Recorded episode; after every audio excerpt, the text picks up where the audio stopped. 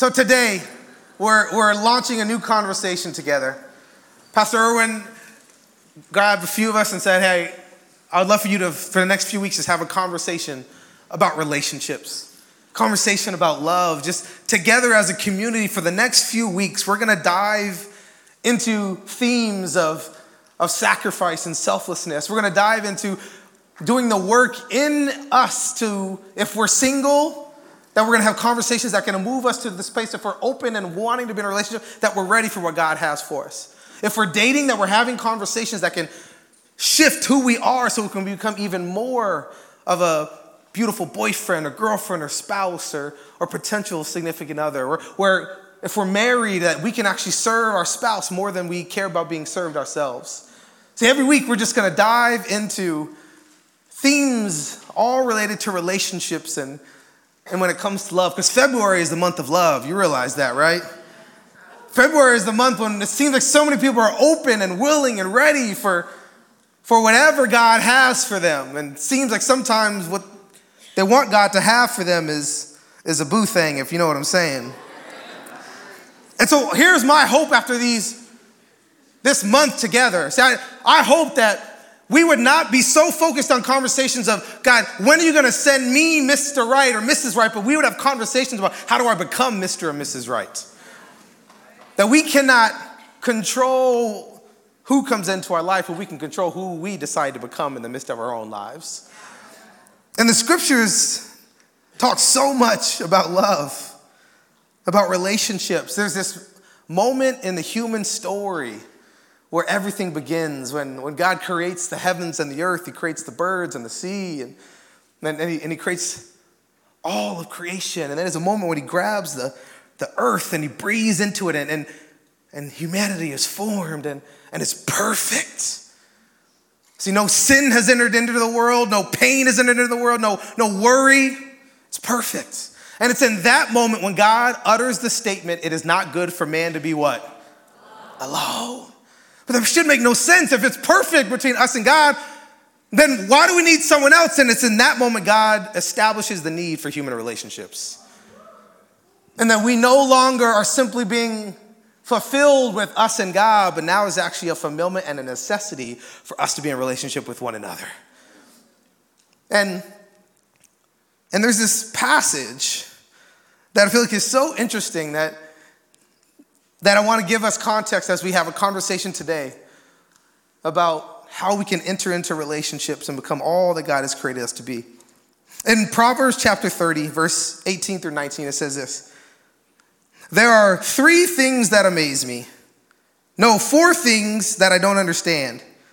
How an eagle glides through the sky, how a snake slithers on a rock, how a ship navigates the ocean and how a man loves a woman. this is such a fascinating passage where, where you, you, you have Solomon, like in this moment, he's described, you, you could see him seeing this eagle fly, like, what, how? It's soaring. I was even doing some research on eagles, and eagles can soar for hours at a time without flapping their wings. It's crazy. You see him picturing going, how? Look at that. And then, you, and then you can imagine there's a moment when, when he sees a snake. And you see a snake slithering in the sand, and that makes sense, but all of a sudden there's a snake up on a rock, and how can he climb a rock? He has no legs. And Solomon is just blown away. And then he's like, oh, like, have you seen a ship on the water? Right? A, a cruise ship makes no sense. I don't care. It just makes no sense. I don't understand how it floats. And he's looking at all these things, and he's, he's like, these are incomprehensible, like mind blowing. God, how does this happen? How can an eagle fly through the air? How can a snake slither on a rock? How can a ship navigate the ocean? And how can a man love a woman? He's like, I don't get it. And if you know Solomon's story, it seemed like there was a struggle that he had not yet developed a deep love. It seemed like it was only a shallow love. And I think so many of us, when it comes to relationships, we desperately long to be in that deep love, but we're not willing to do the hard work to actually plant and discover the love that God has for us. See, I just want to take a few moments to talk to you about this. Why are relationships so hard? Can I get an amen? Something that is so necessary to the human story, and, and that is a part of all of what we experience. Hallmark, there's a whole channel for love. Or we, we are consumed by it, we're obsessed with it, but it seems like we have yet to figure out actually why it's so difficult. How does a man love a woman? How does a woman love a man? How does how do we as humanity get to this place where we work through the difficulties? Right? I think one of the reasons relationships are so hard is because God's like, if it came easy, I don't think you would actually appreciate it. And it's the things that we're willing to really press in and work through that those oftentimes are the things that have God's hand all over it. So there's a few things that I just want to highlight as we're talking about relationships and how we can elevate who we are in our own personhood. How can we prepare to be who we need to be or continue as we step into relationship? And the first thing that I want to talk about is you know why relationships are so hard? It's because they reveal your willingness to trust. Mm, see, I don't want to go there. see, and we, we all always talk about trust, right? And I, am I'm, I'm a trustworthy person. Or, or when we enter into a relationship, it seems easy, like, oh, I trust you. But, but trust is never established without opportunity for someone to prove their trust. And a lot of times I think we care more about control and power than we actually do about trust. But the only way you'll find out if you trust someone is if you allow them to be in a situation that is going to force you to trust them. see, we just had a football game, and it's going to be painful to talk about this as a 49er fan, but football is built on trust. See, every NFL team has 53 players on a roster, and there's about 15 coaches in the NFL as well. And, and every single play is built on trust. The quarterback is the most popular and well known player on the football team. And, but in order for the quarterback to succeed, here's what has to happen.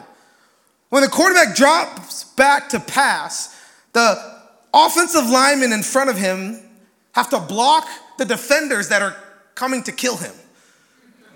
that, that is, their job is do not let him get killed. And and there's five linemen and something, a lot of times there's five defense and they're coming and it's really, will the line hold up and allow the quarterback to be able to throw? But then it gets even more tricky because there's this thing called a blitz. And what a blitz is, is basically a guy that you were not expecting, he found a way to come and try and kill you. So the running back who normally gets handed the ball, this play is like, hey, we're not gonna hand you the ball. What we need you to do is stop that guy from killing me. And he has to sacrifice his own desire. He has to block this guy that's coming so the quarterback has time to throw. And then the receivers have to run their route in such a precise way that they are open to the precise moment for when the quarterback throws it. And all this has to happen. And you know how much the average time for quarterback has to throw? 2.7 seconds. That's it. See, everything about football is built on trust. And, and the reason the two teams that played in the Super Bowl today, it wasn't simply because they were the most talented, they actually had the most trust. Oh, oh, I thought it was just about a ball. See, it is all built on trust, and the moment that trust is broken, the relationship is broken. There's a distrust and there's, there, there's tension and there's friction and, and that's when things fall apart is because then we start trying to take things into our own hand. You ever been in a relationship when you tried to do your part and then their part and then everything fell apart? Oh, two hands up over there. Because you are not supposed to play God, you're supposed to play you. See, in order the right side of the room. So God is working in y'all over here. Right? They're like relationships, finally. Right? Go to next step in the back after the gathering, right? We're gonna do a little single mixer, right? See, it's it's all built on trust, but trust is not a stagnant word, isn't it? Is an action word. You have to allow yourself to go there. You have to force yourself to be in positions where, where we actually believe the best in one another. And, and whenever we risk and we allow people in and we trust someone, We leave ourselves vulnerable to be hurt, to be betrayed, to be wounded. And yes, relationships may leave you wounded, but actually, relationships can also heal you. If you'll just believe the best in one another. So you have to get yourself to this place when, when, when you open your life to others, it'll reveal your willingness to trust. And, and then there's this passage that I love that gives insight into when we're talking about how do we love? What, what, what does it look like? What's the greatest example of that? And, and, and in 1 John 3, verse 16, it says this This is how we know what love is. Jesus Christ laid down his life for us, and we ought to lay down our lives for our brothers and sisters. Wow, we is hype tonight, right? See, this is how we know what love. You want to know what love is? It says, look at the person of Jesus. See, look, at the example that, that he lived. And, and so often we want to focus on love and we think it's about the romance, but we don't realize that love is really about the sacrifice. See, that the greatest example of love is, is that Jesus himself would give up his life for us.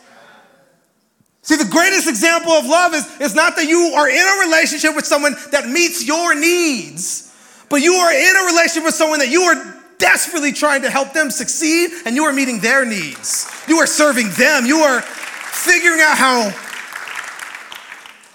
how their life could be better, not simply how they can make your life better.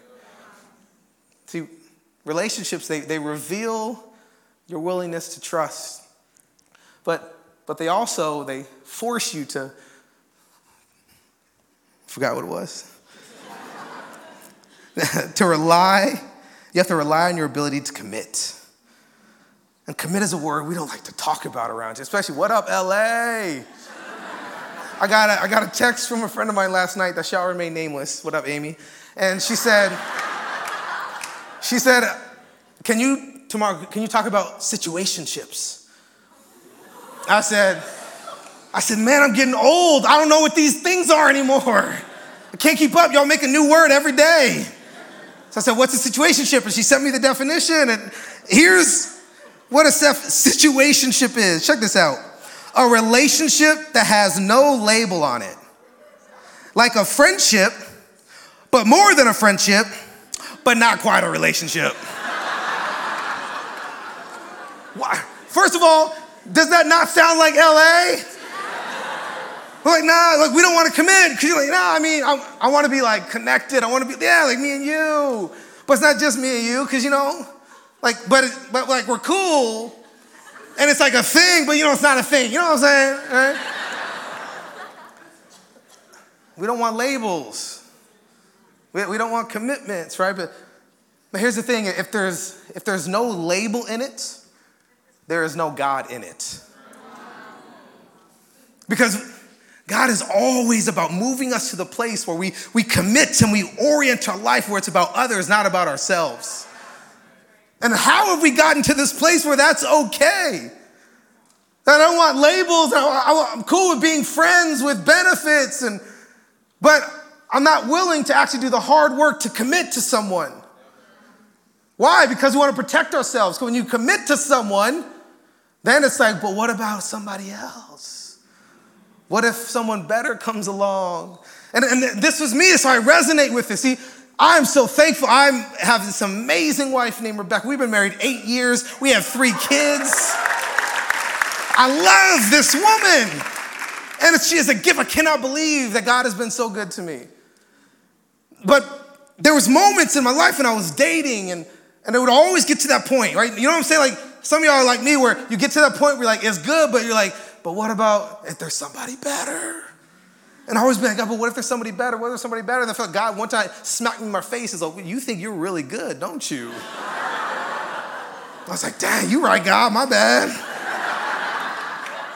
Because crazy how when we talk to God, we always think we're the most elevated person.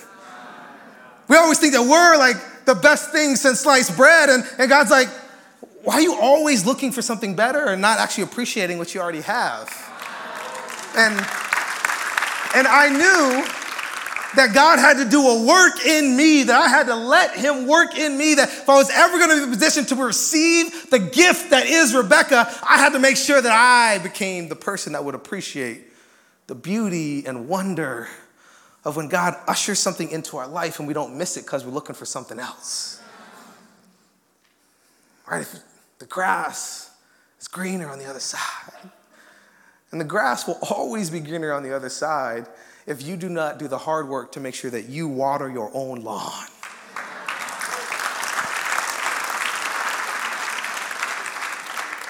So stop looking out there and start looking in here. Man, no labels, no commitments, no sacrifice. Man, I think so many of us, we would rather have like the thrill of the chase than the power of the choice. And and it's the, ch- the chase seems so appealing and and, and it seems so attractive, and I just, oh, I want to go have that, and it's for me, and, and you pursue it. And don't get me wrong, you, you should pursue, even in marriage and in dating and relationships, we should always be pursuing and letting that person know they are worth our love. But if you care more about the choice than you, sorry, if you care more about the chase than you do about the choice, then you're missing out on all that God has for you. Because there's something powerful about commitments, about planting your flag and saying, I'm not going anywhere. See, I love weddings. I love the moment when, when vows are exchanged. And, and, and husband and wife look at each other and they declare these things. I remember being at Jamar and Kenzie's wedding a few months ago. So beautiful what they wrote. And, and they're declaring these vows of love. And I'm like, you don't even know each other. Just keeping it real, right? And, and, and, not just about them, about every wedding. When you go to a wedding, you look at the bride, 90% of weddings, you know one of two parties. And you're like, oh, it's beautiful. You're like, what's his name? I don't even know that groom. Yeah. and they don't even know each other. When, when I was me and Beck's wedding, I was, I was so thankful. Man, she was such a gift. And, and it was so bizarre, right? Because before we got married, we didn't, we didn't live together. We didn't have sex together, together, sex, I don't, yeah. together.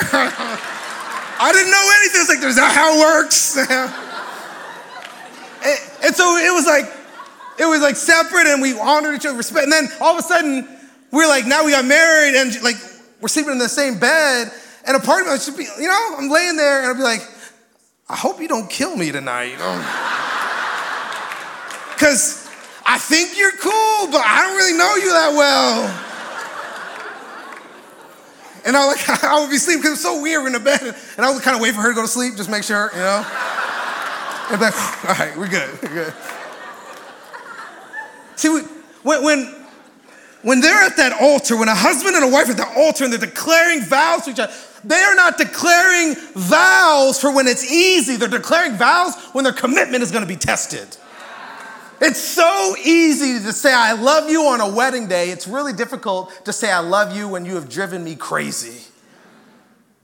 But we have to be willing to plant our flag, to, to see the power of a choice See, some of you in this room, you're single and you desperately want to be married. I know you do. And, and, and you're praying and you're asking God to bring the person. And, but you have to, in your spirit inside, decide that, that you're going to be a person of commitment, not simply a person of chase. Because I think it's really easy to like woo somebody, it's really difficult to keep somebody. And I think God is looking for women and men. I think we should reclaim love that it's not simply in your ability to bring others to yourself, it's actually in your ability to serve everyone that God has allowed you to come in contact with. And, and then I love this passage in Matthew, and because we're talking about with relationships, and, and they're so difficult because, because they, they, they reveal so much about who we are. Like it, it reveals our, our willingness to trust, force us to rely on our ability to commit. But then there's this last piece that's essential when it comes to relationship. And in Matthew 6, chapter verse 15, it says, You can't get forgiveness from God, for instance, without also forgiving others. If you refuse to do your part, you cut yourself off. Oops. You cut yourself off from God's part. Let me say that one more time. You can't get forgiveness from God, for instance, without also forgiving others. If you refuse to do your part, you cut yourself off from God's part. I don't know about you, but I do not want to be cut off from God's part. So, whatever God's part is, whatever the thing He wants to usher into my life, I want that. How about you? And it's this moment where He's saying, if you don't want God to cut off His part, then you need to do your part and you need to discover the power of forgiveness. Because he's saying, here's how we so often relate to God. We're like, God, I'm a mess. God, I'm broken. God, forgive me. And God's like, what about that person? And we're like, don't worry about God, it's just me and you. And he's like, you, we do not work that way. There is no me and you without you and each other. We have to get to that place where we, where we understand the power of forgiveness. And, and there's a verse in scripture that says that he who has been forgiven much loves much. That there's a relationship to our ability to understand that God has been so good to us we do not deserve the love that He has poured into our lives. And when we remember how much He has forgiven us, it actually becomes a catalyst for our ability to forgive others. And I've been married for eight years. I cannot tell you how many times I have had to ask for Rebecca's forgiveness. I cannot tell you how many times I blew it. Any husbands out there, make some noise. How many times you blew it? And he said that Carlos really loud. Woo! Right? It's crazy how often we, we, we miss it. And I wish there was moments when I was like, why are you so dumb?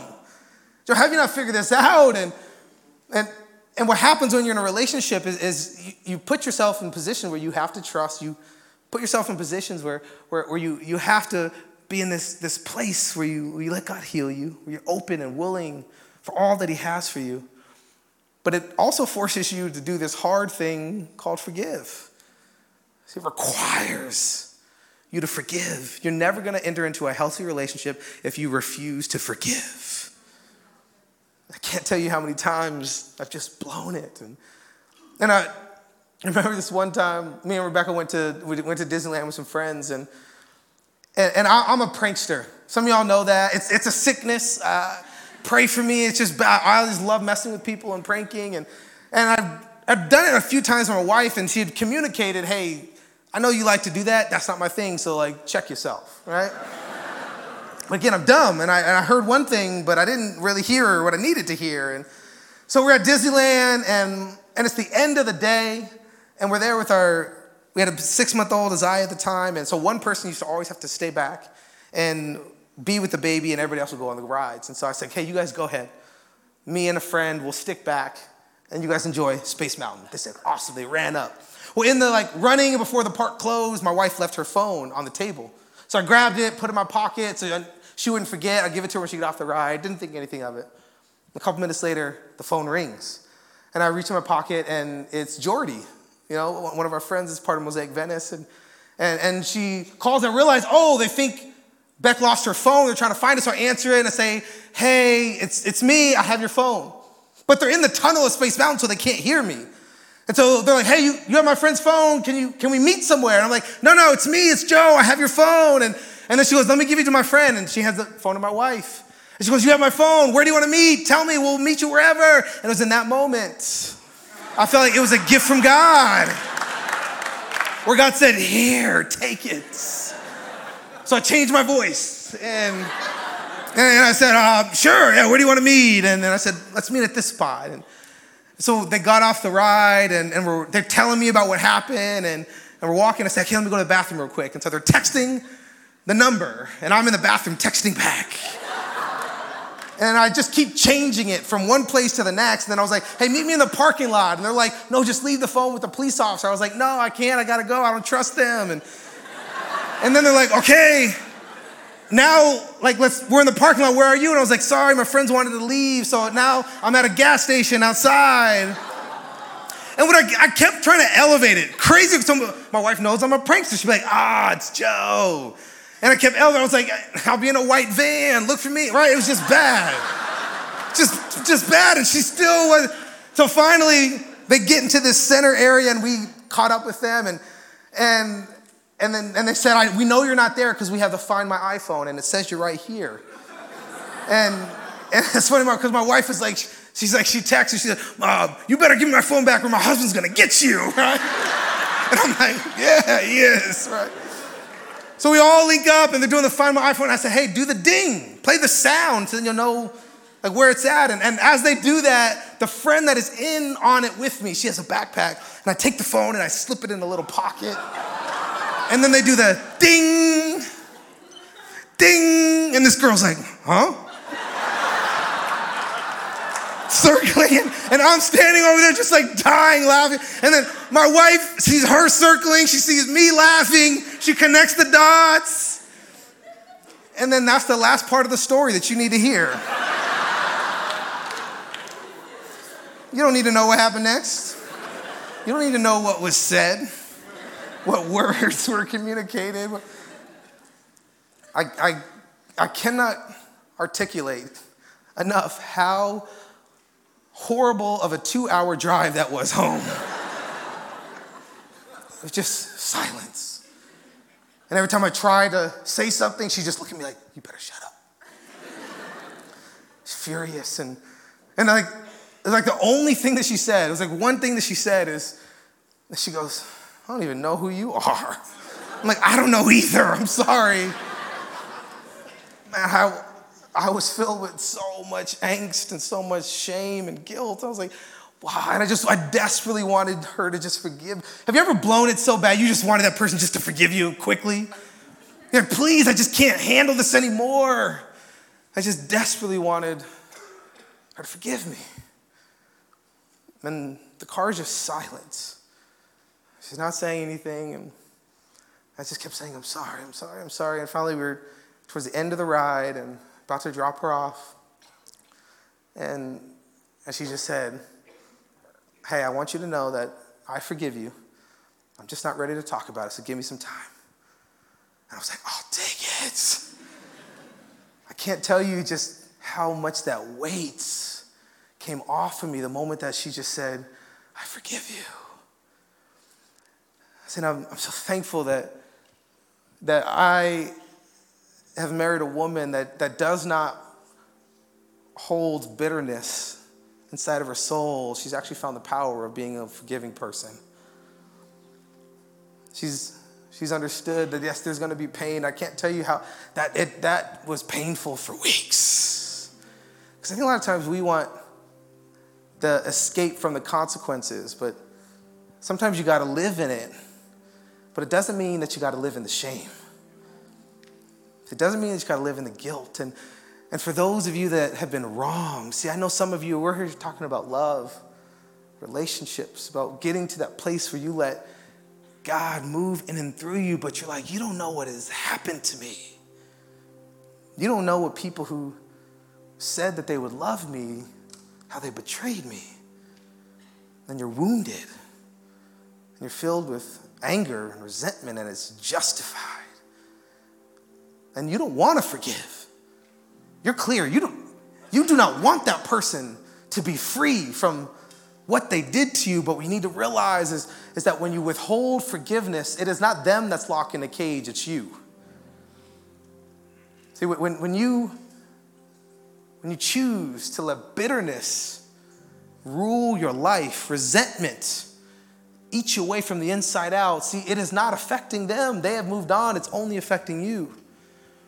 That's going to affect every person that you come in contact with from that point forward. And what Jesus is trying to help us understand is that, sometimes you just have to just, you got to forgive. You got to let that weight go. You got to let that burden go. It's, it's something that you are not supposed to carry on your own. He says, Give it to me. And when you give me all of that anger and all of that resentment, what I'm going to do is actually I'm going to set you free. I know there's some of you here tonight that the first conversation that you need to have before you can talk about relationships with others is you've got to choose to forgive those that have wounded you. Not because they deserve it, but because you need it. And then when we live a life of forgiveness, it's as if forgiveness is, is a key that all of a sudden unlocks our future. It unlocks new possibilities, new wonders, new joy, new optimism. And it's this moment that is so powerful in the life of Jesus that at, in one of his last moments on earth, when he is being brutally crucified for loving people, for serving people, for, for being the, the best that humanity has ever seen. See, it's in that moment when he could have brought anger and resentment and wrath. It's in that moment he utters these words. He says, Father, forgive them for they know not what they do. See, Jesus understood the power of forgiveness, and he understood that it was a conduit for love to exist. And for some of you here tonight, there's a conversation that you have to have first. And this is conversation where you let the God of the universe take mastery over your soul. You let him take residence in those spaces where you've been resistant to him and you let all the pain and the brokenness and the betrayal, you say, God, I can't carry this anymore, so I'm going to put it in your hands because it can be trusted there far more than it can be trusted with me. And some of you here tonight, the relationship that is most essential right now is not you having a boyfriend or a girlfriend or you being ready for a wife or a husband or see the most important conversation that you need to have right now is that you begin a relationship with the creator of the universe and i know for some of you that's terrifying but i know you also know that it's time and that god is ready to meet you in this moment to begin ushering new moments from this point forward. If we could all bow our heads and close our eyes. If you're here with us in this room, or if you're watching with us online, wherever you are, and you're ready to trust Jesus with everything, you're, you're ready to commit your life to the God who loves you, you're, you're ready to allow forgiveness to be the story of who you are, then, then I want you to just simply tell him right now. Tell him who he is in your life. Tell him what you're going to do as you commit to him. Tell him that from this moment forward, you're his. And if you're ready to cross over the line of faith, to trust Jesus with your life, then, then all you got to do is say this simple prayer say, Jesus, I give you my life. Jesus, give you my life. And it's in that moment when you begin a relationship with the God who loves you, who fought for you, who came for you, who put on flesh and blood and, and lived out a perfect, sinless life, and then was, was crucified and then buried and then raised from the dead because he wants to be in relationship with you. If that's you here tonight and you're ready to trust Jesus with everything, and you said, I'm done trying to do this on my own. Jesus, I'm yours. And what I want you to do is, as quickly as you can, is with as much courage as you can, if you say, Jesus, give me, I want you to raise your hand right now so we can pray for you. I'm going to pray a blessing over you. Beautiful. Beautiful. I see you. Anyone, keep your hands up. I see you because I want you to know that God sees you right now. That He's been waiting for you in this moment. He wants to just wrap you in His love. Beautiful. Anyone else right now? Jesus, I give you my life. I see you. Father, I pray for every hand that's held high right now. Jesus, I thank you so much that you came for this moment. You wanted them to know that that there is no choice that could keep them from your love. And Father, I pray from the top of their heads to the bottom of their feet, God, I pray that they would just be overwhelmed by your presence right now. God, I pray that if there's voices in their soul that are, that are trying to steal from them this moment, I pray that your voice would swallow them up, God. And I pray you would tell them how much they matter to you right now. I pray you would tell them how valuable they are. God, I pray you would remind them that there is nothing that they could do that could keep them from your love. Father, we thank you so much that every time we seek you, you are right there waiting for us. We celebrate you, Jesus. We worship you. There is no one like you. And we ask all this in your name. Amen. Amen. Hey, right now, Mosaic, can we thank God for everyone who made a decision? Hey, we can do better than that. Come on, Mosaic. Let's thank God. Let's celebrate new life. It's beautiful. Hey, as we said, we are starting a new series all about relationships. I want to encourage you bring your friends, come back next week, invite somebody new, maybe invite that person that you've been eyeing at that coffee shop, that you've been like, they haven't seen you yet, but maybe they'll see you in church. Like, let's just fill this room with people on a journey, on a search, with people trying to find community, trying to find hope. Man, here's my prayer. At the end of our time together, the end of this month, my prayer is that there would be marriages that are formed in these four weeks. See, my prayer is that there would be healing that would be found in these four weeks. See, my prayer is that that we would just have such an openness and a willingness to say, God, I'm not simply ready for who's coming my way, but I'm ready to become who I need to be so that it's not about them, but it's about you, God. And what can happen in four weeks if you'll allow yourself to go there if you'll allow God to speak to you, if you could just be open to what God has for you, then maybe, just maybe, these next four weeks could have an impact in the life of so many people around you where they see there's potential in who we are and who we're becoming. And if you can become who God created you to be, maybe I can as well. This series is going to be amazing. We're going to talk about love. We're going to talk about courage. We're going to talk about faith, humility, sacrifice. You may not want to hear everything, but if you'll receive it, I think God can actually help you become, get ready to become the person that is desperately in the position for God to bless you.